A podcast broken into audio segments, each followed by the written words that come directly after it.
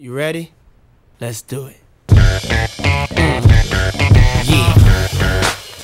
Καλημέρα, είμαι η Μιχάλη από την Just One και σήμερα έχουμε τιμή να έχουμε κοντά μας τον Δημήτρη Τσατήρη, Γενικό Διευθυντή και Συνειδητή της PriceFox. Καλημέρα. Καλημέρα, καλημέρα. Ευχαριστώ πολύ για την πρόσκληση.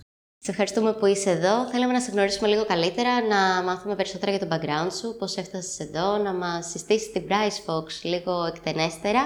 Οπότε αν θες να μας πεις λίγα λόγια πώς ξεκίνησε η ιδέα για την PriceFox, να πούμε λίγο και στο κοινό τι είναι η PriceFox. Εννοείται, εννοείται. Το pricefox.gr είναι μια πλατφόρμα σύγκρισης ε, υπηρεσιών.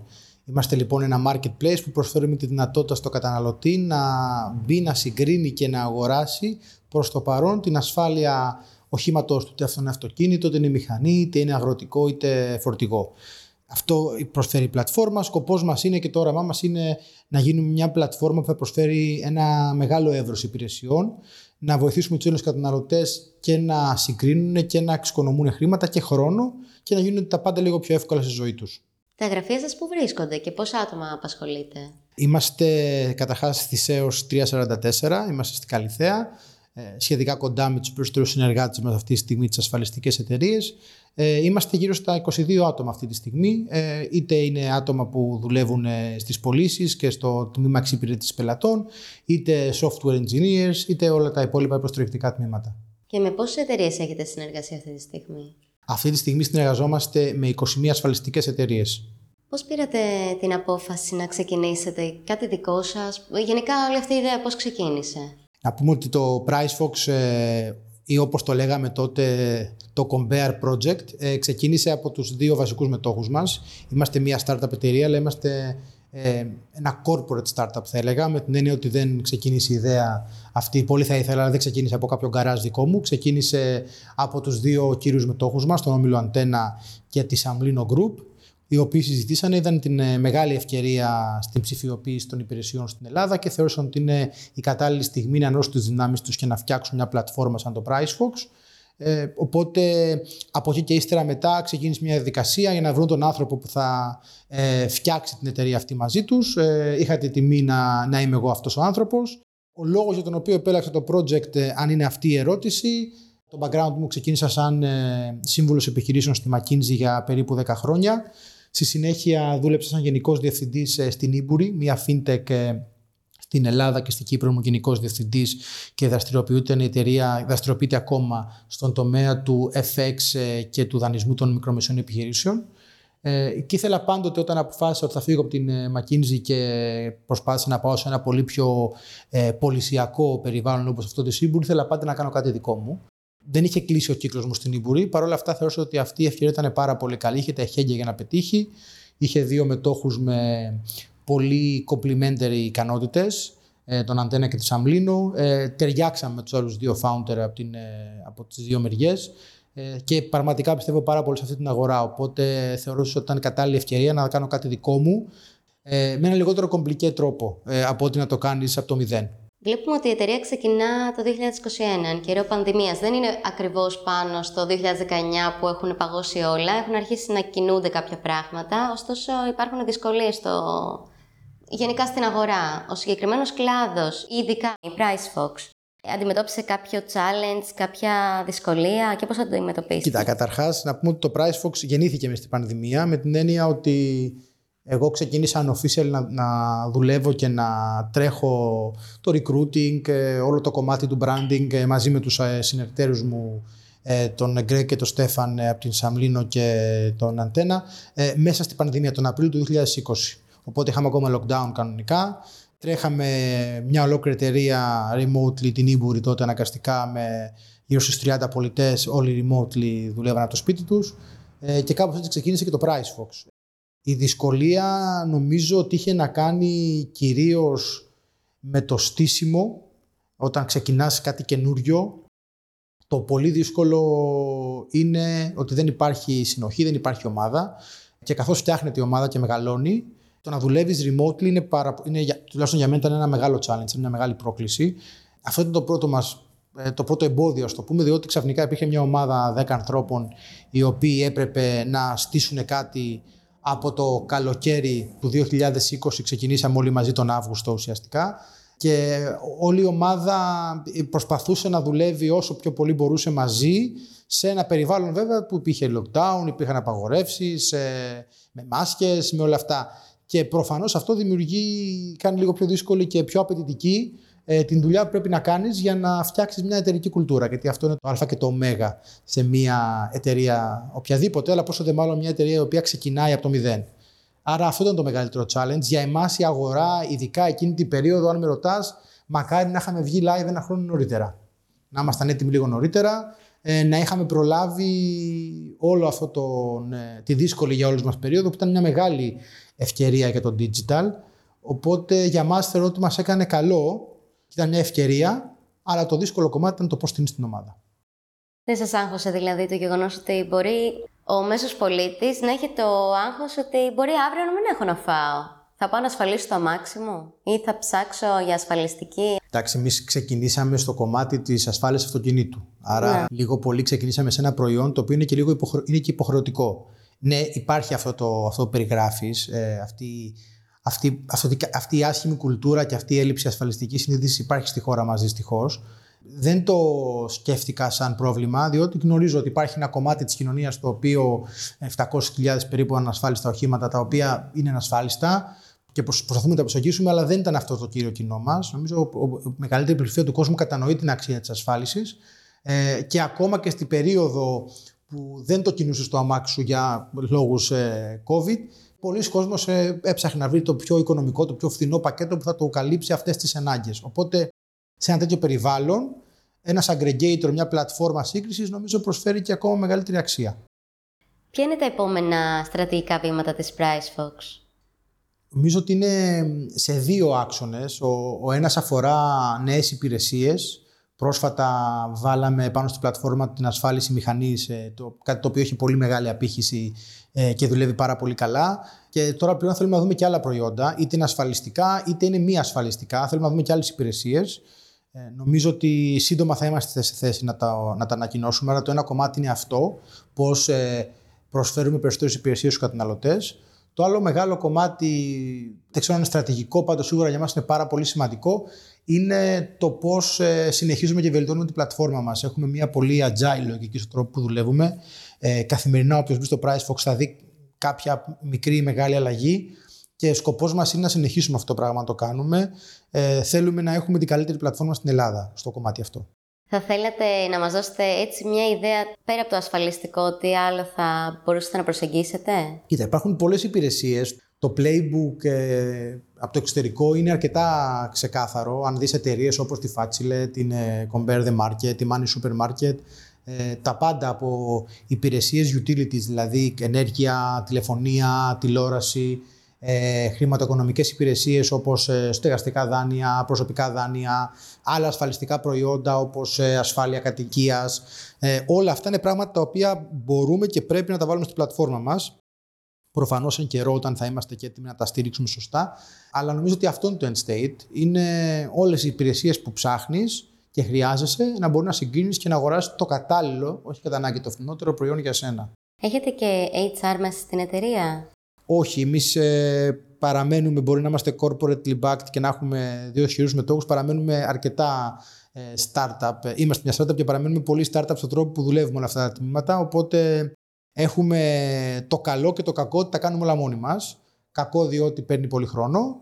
Καλό διότι είμαστε κοντά στους υποψήφιους. Άρα το κομμάτι του HR, ε, το οποίο είναι αρκετά πιο ευρύ από το recruiting, το recruiting το κάνει ο καθένας ε, μόνος του, πάντα με τη βοήθεια τη δική μου, καθώς συμμετέχω σε όλες τις συνεντεύξεις. Ε, το κομμάτι του performance management ε, και όλο αυτό το κομμάτι του, του HR και αυτό το κάνουμε μόνοι μας.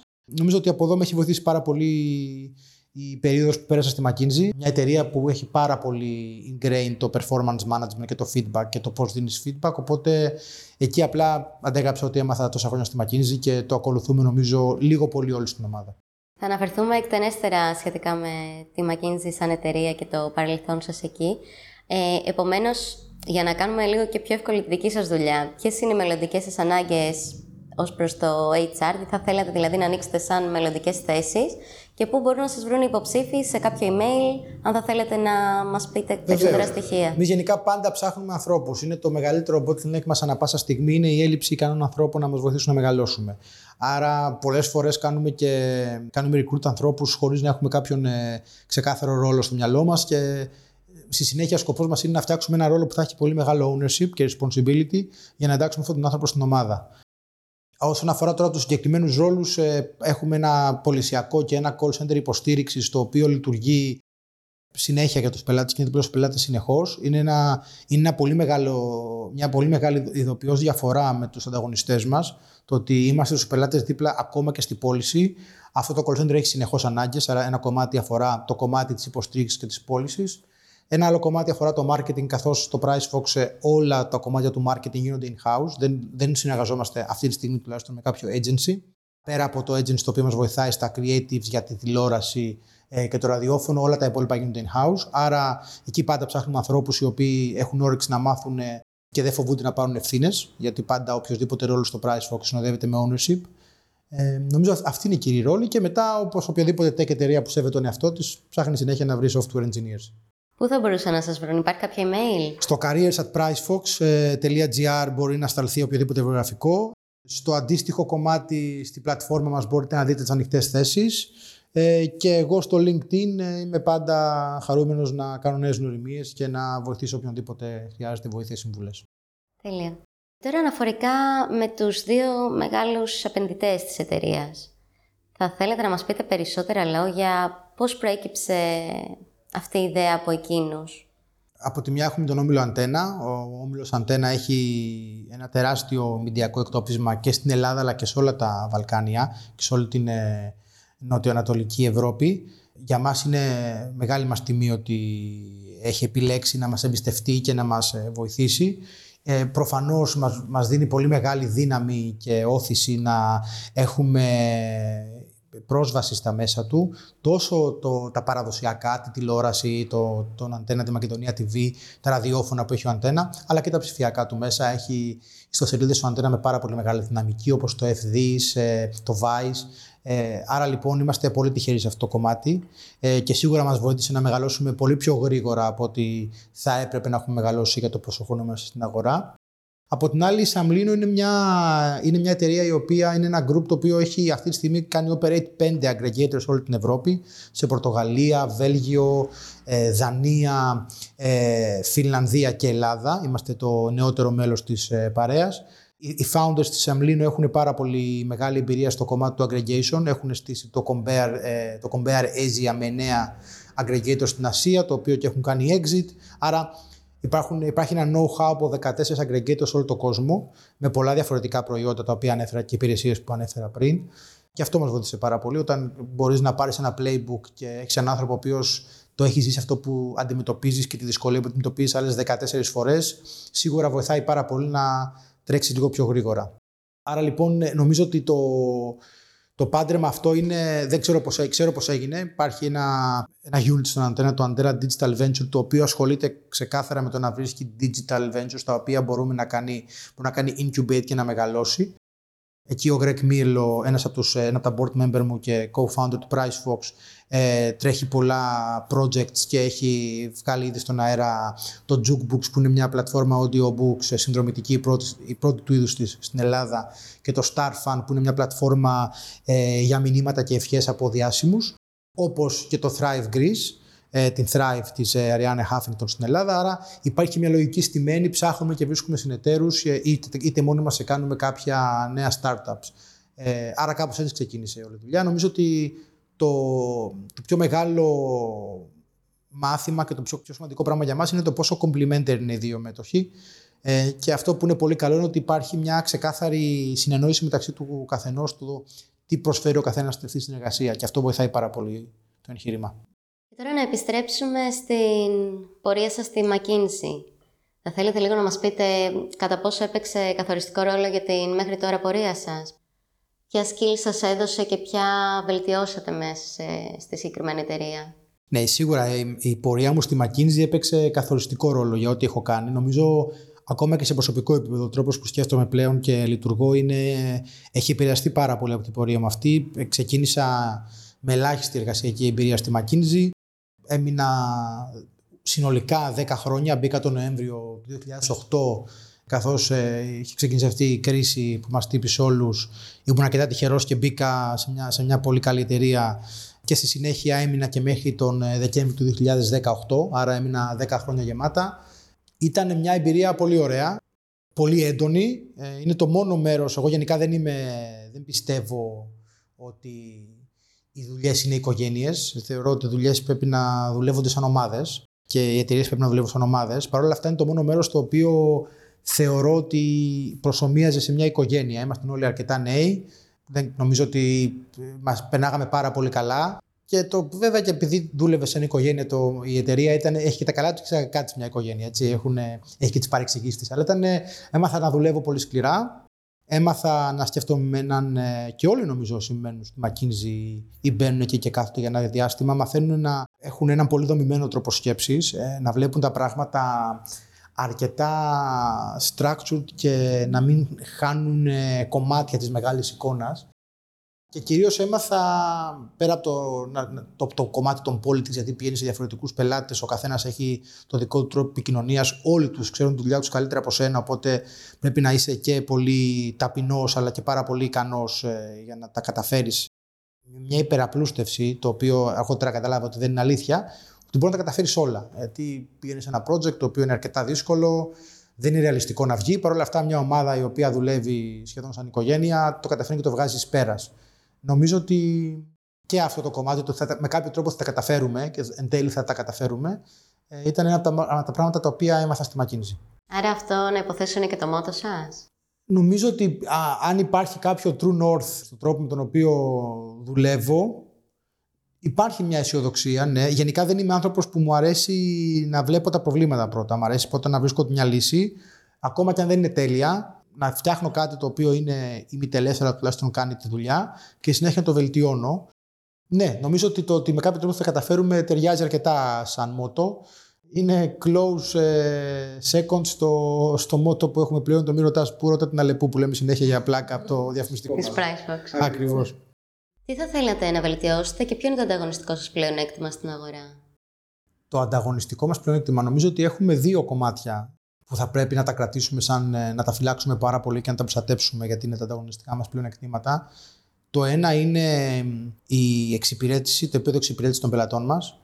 Έχουμε αυτή τη στιγμή το καλύτερο Google rating από, όλους τους, ε, από όλες τις εταιρείες του κλάδου. Είμαστε πολύ περήφανοι γι' αυτό και το προσπαθούμε καθημερινά ε, είναι, μεγάλο, είναι μεγάλη πρόκληση να το κρατήσουμε αυτό ψηλά καθώς μεγαλώνουμε συνεχώς. Ε, αυτό λοιπόν είναι το ένα κομμάτι που θεωρώ ότι είναι και μεγάλη ειδοποιώς διαφορά και να καταφέρουμε και όλοι, όχι μόνο εμείς, να ανοίξουμε την αγορά. Γιατί νομίζω ότι το μεγαλύτερο κομμάτι της αγοράς που ακόμα δεν αγοράζει την ασφάλεια αυτοκίνητου online δεν το κάνει γιατί δεν έχει πιστεί για την εξοικονόμηση, το κάνει γιατί φοβάται δεν εμπιστεύεται ακόμα τις πλατφόρμες σε ένα, σε ένα τέτοιο κομμάτι το οποίο είναι τόσο ευαίσθητο όσο μια υπηρεσία. Εγώ πιστεύω και όλη η ομάδα πιστεύουμε ότι για να το αντιμετωπίσουμε αυτό και να, το, να πείσουμε τον κόσμο να μας εμπιστευτεί, πρέπει να, είμαστε, να έχουμε πάρα πολύ ψηλά το επίπεδο εξυπηρέτησης. Αυτό λοιπόν είναι το ένα κομμάτι. Το άλλο κομμάτι είναι αυτό που ανέφερα προηγουμένως, το πώς το πώς σκεφτόμαστε το product μας. Γενικά, εμείς ε, έχουμε μια ομάδα in-house, πάλι δεν δουλεύουμε με κάποιο software house ε, το οποίο κάνει τη δουλειά για μας και είμαστε πάρα πολύ τσάψους ότι πρέπει να κάνουμε γρήγορα deployments, πρέπει να κάνουμε συνεχώς αλλαγές, πρέπει να βελτιώνουμε συνέχεια τα πράγματα. Προφανώς υπάρχουν μεγάλα projects και easy wins, από εκεί και ύστερα θεωρώ ότι η συνεχής βελτίωση των πραγμάτων είτε με A-B test ε, είτε με κάποιον άλλο τρόπο, είναι αυτό το οποίο σε βοηθάει να είσαι εν τέλει πιο γρήγορος στον ανταγωνισμό σου, στο πώς βελτιώνεσαι έτσι ώστε να μπορέσεις ε, να κερδίσεις αυτό το παιχνίδι. Και τώρα θα θέλετε να μας περιγράψετε λίγο την καθημερινότητα ενός ε, co-founder μιας τέτοιας εταιρείας. Λίγο ποια είναι τα καθήκοντά σας πηγαίνοντας στο γραφείο. Μια startup νομίζω ότι γενικά δεν υπάρχει μια τυπική μέρα. Δεν υπάρχουν τυπικές μέρες. Υπάρχουν, ε, όλες οι μέρες είναι έντονες και αρκετά φαν. Άρα το ξεκινάμε από εκεί. Εγώ γενικά ξεκινάω τη μέρα μου αρκετά νωρίς, λόγω και της προσωπικής μου ζωής. Φτάνω στο γραφείο γύρω στι 8 και 4. Περνάω περίπου μία ώρα την ημέρα πίνοντας ένα καφέ και απλά βάζοντας το πρόγραμμά μου σε μία τάξη. Ε, και στη συνέχεια πλέον ο ρόλος μου έχει γίνει όλο και πιο πολύ να βοηθάω τους υπόλοιπους. Άρα ε, περνάω πολύ χρόνο με τις ομάδες ε, σε διαφορετικά θέματα. Έχουμε μια ομάδα πλέον 20 ανθρώπων και κάνουν report σε μένα περίπου 8 άνθρωποι. Αρκετά συχνά έχουμε one-to-one, στα οποία γίνονται και εκεί πρέπει να προετοιμαστώ, να δώσω feedback, να ακούσω feedback, να, να ανταλλάξουμε ιδέες. Άρα, όσο επιτοπλίστων η δουλειά μου χωρίζεται σε συζητήσεις με τους shareholders, σε κουβέντες με τις ομάδες ε, και συζητήσεις με τους πάρτε μας, με τους συνεργάτες μας, ε, για να δούμε πώς μπορούμε να τους βοηθήσουμε και να τους φέρουμε περισσότερη υπεραξία. Ε, νομίζω ότι μια τυπική εβδομάδα κάπως έτσι κυλάει. Γενικά προσπαθώ να κάνω front όσο περισσότερο πρώτη τη Δευτέρα μου, να έχω ένα αρκετά busy schedule, ε, να τα λέμε όλοι μαζί για να μπορούμε να συνεννοούμαστε, γιατί είναι αρκετά πάντα η συνεννόηση είναι το πιο δύσκολο κομμάτι σε μια νέα εταιρεία. Ε, και προσπαθώ την Παρασκευή μου να την έχω λίγο πιο φυλαγμένη, έτσι ώστε να προσπαθώ να σκέφτομαι και να βλέπω λίγο πιο μπροστά. Όσο μου επιτρέπει η καθημερινότητα που είναι αρκετά hectic. Αναφερθήκατε ότι έχετε και προσωπική ζωή και είναι πολύ λογικό. Έχετε και χρόνο για να έχετε χόμπι ή είστε απλά στη δουλειά όλη μέρα και τρέχετε γι' αυτό; Ναι, αυτό, ήταν, αυτό είναι κάτι το οποίο το balance που λένε, το lifestyle balance λέγαμε στη McKinsey όταν ήμουνα, ε, με απασχολούσε πάρα πολύ όταν δεν είχα παιδιά και προσωπικές υποχρεώσεις, πλέον δεν με απασχολεί τόσο πολύ. Γενικά η στάση μου είναι, δουλεύω πολύ, okay, ε, δουλεύω αρκετά έντονα, έχω τρία παιδιά και μια αρκετά υπομονετική σύζυγο, οπότε... Πότε τα κάνατε, αφού είστε πολύ νέος; Ε, ναι, ε, βρίσκεις χρόνο, εντάξει. Η αλήθεια είναι ότι έχω κλέψει λίγο, το, έχω δίδυμα αγοράκια. Α, οπότε βγήκανε με Ακριβώς, ήμασταν αρκετά efficient σε αυτό το κομμάτι. Παρ' όλα αυτά, αυτό τι σημαίνει, σημαίνει ότι αναγκαστικά πρέπει να έχω προσωπική ζωή. Δεν έχω επιλογή να μην έχω προσωπική ζωή. Αυτό που κάνω είναι ότι προσπαθώ να συνδυάζω τα δικά μου χόμπι με την οικογένειά μου. Άρα αυτό μπορεί να σημαίνει ότι όταν πάω τον ε, μικρό για κολύμπι, θα, ενώ περιμένω θα πάω να τρέξω. Θα πάμε για ταινία όλοι μαζί και θα δω κάποια παιδικά παραπάνω από ό,τι θέλω μάλλον. Ε, θα παίξουμε Dungeons and Dragons με τα παιδιά γιατί τους αρέσει και έπαιζα κι εγώ μικρός, οπότε γιατί όχι. Άρα, ναι, ε, στην ουσία συνδυάζω. Είμαι τυχερός, τα, τα αγόρια ακολουθούν τα δικά μου χόμπι. Είναι και τα τρία αγόρια. Όχι, τα δύο είναι αγόρια. Το καινούριο μέλος είναι κοριτσάκι. Μάλλον και αυτό τα δικά μου χόμπι θα ακολουθήσει, αν ε, κρίνω από τους άλλους. Οπότε, όχι, νομίζω ότι είναι, είμαστε αρκετά φωνακλάδες στα αγοράκια και μάλλον της αρέσει. Αλλά γενικά είμαι τυχερός, έχουν ακολουθήσει, οπότε έχουμε κοινά ενδιαφέροντα. Ε, οπότε τα χόμπι μου τα συνδυάζω με τα παιδιά μου και κάπως έτσι νομίζω βρίσκουμε και κάποιο balance. Από εκεί και ύστερα γενικά δεν έχω, προσπαθώ να μην έχω ωράριο, δεδομένου ότι ξέρω ότι η δουλειά μου είναι αρκετά δύσκολη. Προτιμώ κάποια στιγμή να πάρω ένα off κάποια μέσα στη εβδομάδα και να κάνω κάτι με τη γυναίκα μου, με τα παιδιά μου και να ανοίξω το laptop με την Κυριακή που είναι όλα πιο ήσυχα και να κάτσω να σκεφτώ ή να δουλέψω με την ησυχία μου ένα απόγευμα Κυριακής που όλοι θα λείπουν. Άρα, εγώ κάπως έτσι έχω βρει το balance. Άρα πιστεύετε πολύ και στο remote. Δηλαδή και στην εταιρεία το χρησιμοποιείτε; Το χρησιμοποιούμε πάρα πολύ. Εγώ προσωπικά δεν είμαι μεγάλος φαν ε, του remote. Το χρησιμοποιούμε όλοι μας οι άνθρωποι. Εγώ γενικά είμαι αρκετά ανοιχτός και δεν με ενδιαφέρει. Είμαι αυτό που λέω output driven. Με ενδιαφέρει να γίνει τη δουλειά σωστά και on time και όπως πρέπει να γίνει. Ε, αν τι κάνεις από το σπίτι σου ή αν τι κάνεις από το ξενοδοχείο κάπου που θα έχεις πάει με την κοπέλα σου ή το αγόρι σου ή αν τι κάνεις από το γραφείο, με αφήνει αδιάφορο. Από την άλλη, θεωρώ ότι ειδικά για ομάδες νέε σαν τη δική μας, το να είσαι κοντά σε ένα δωμάτιο, να μπορεί να μιλήσεις, να ανταλλάξεις απόψεις, ε, το coaching που ενδεχομένως θα κάνω εγώ ή άλλα παιδιά από την ομάδα σε νεότερους, όσο και να προσπαθήσεις, όσο και να σε βοηθήσει η τεχνολογία που βοηθάει πάρα πολύ, εννοείται, δεν είναι το ίδιο. Άρα, εγώ, είδα, εγώ είμαι πάντα στο γραφείο προσωπικά, εκτός από ελάχιστες περιπτώσεις όπου πρέπει να είμαι σπίτι για να βοηθήσω σε κάτι. Ή άλλοι λιγότερο, κανείς δεν είναι τόσο πολύ όσο εγώ. Έχουμε βρει νομίζω τους ρυθμούς μας, αλλά προσωπικά θεωρώ ότι εγώ έμαθα τα περισσότερα πράγματα σε ένα client ε, team room δίπλα στον manager μου και στους συναδέλφους μου. Θεωρώ ότι κάπως έτσι θα μάθουν όλοι καλύτερα. Σας αγχώνει το μέλλον, έτσι όπως βλέπουμε συνεχώς να υπάρχουν εξελίξεις, η πανδημία, οι πόλεμοι. Σας αγχώνει πιο πολύ και στο προσωπικό επίπεδο που έχετε τρία παιδιά; Νομίζω ότι όταν μεγαλώνεις ε, ή όταν οριμάζεις, γιατί αν και, και μεγάλος πλέον, αλλά ότι σίγουρα όταν οριμάζεις, καταλαβαίνεις ότι δεν μπορεί να ελέγξεις τίποτα από όλα αυτά. Οπότε δεν, εγώ προσωπικά δεν αγχώνομαι. σω να αγχώνομαι και να μην το καταλαβαίνω υποσυνείδητα. Αλλά δεν σκέφτομαι το πόλεμο, δεν σκέφτομαι την ακρίβεια, δεν σκέφτομαι ότι μπορεί να ρίξει ο Πούτιν πυρηνικά, γιατί δεν μπορώ να το ελέγξω.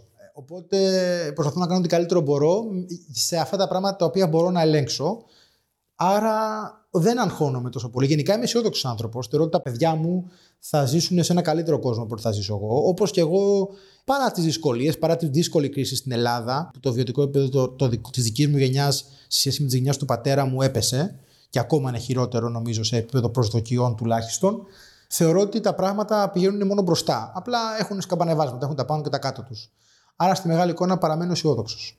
Και ποια είναι η καλύτερη συμβουλή που σας έχουν δώσει και αν θέλετε να μας πείτε και ποιο άτομο; Νομίζω αυτή η συμβουλή που γυρνάω πάντα πίσω είναι η τελευταία κουβέντα που είχαμε τον ε, Γιώργο Τοτσόπελα, τον ε, Managing Director ε, του γραφείου της Αθήνας στη McKinsey.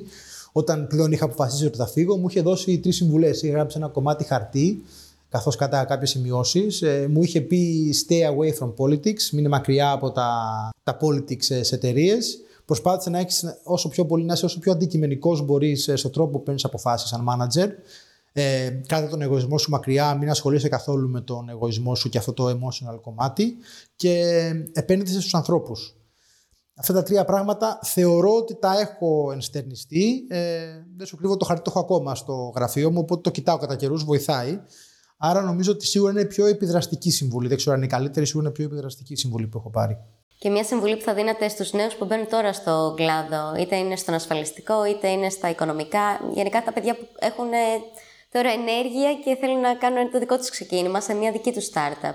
Καταρχάς, αν θες να κάνεις startup, ε, τόλμησέ το. Αν θες να φτιάξεις κάτι δικό σου, τόλμησέ το. Είναι δύσκολη εποχή τώρα. Τώρα, αν μιλάγαμε πριν από 2-3 χρόνια, θα λέγαμε ότι είναι η καλύτερη εποχή ever και τα λεφτά είναι παντού και εκεί να έχεις ιδέες και όλα τα άλλα έρχονται. Τώρα είναι πολύ πιο δύσκολη εποχή, αλήθεια είναι.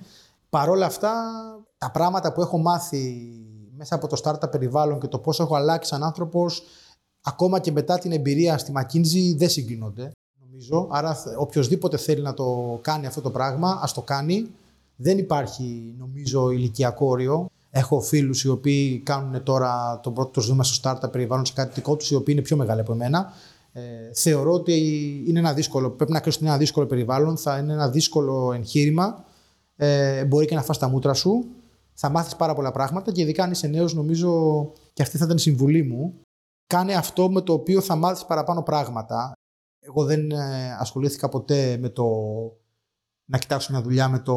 ίσως επειδή είμαι και τυχερός ε, συνολικά σαν άνθρωπος και με τις επιλογές μου και με το. είχα κάποιους γονείς που με βοηθήσανε. Δεν υποτιμώ τις, ε, το διαφορετικό τρόπο σκέψης. Απλά θεωρώ ότι όταν είσαι νέος, το πιο σημαντικό είναι να βρεις μια δουλειά στην οποία θα εξελιχθείς και θα μάθεις πολλά πράγματα.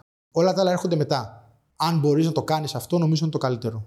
Ποιο ταλέντο θα θέλατε να είχατε και για ποιο είστε ευγνώμων που διαθέτετε; Θα ήθελα να ήμουν ε, λιγότερο συναισθηματικός.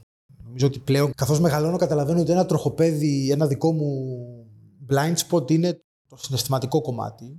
Προσπαθώ να το παλέψω και να το λύσω με διάφορους τρόπους, αλλά νομίζω ότι μου αρέσουν πάρα πολλοί άνθρωποι οι οποίοι είναι, μπορούν να είναι τελείως detached το προσωπικό και το συναισθηματικό από το εργασιακό. Το θαυμάζω αυτό το το κάνει ο κόσμος και όσες φορές το έχω καταφέρει, που δεν είναι πολλές η αλήθεια είναι, έχω, έχω εκπλαγεί από το πόσο αποτελεσματικό είναι.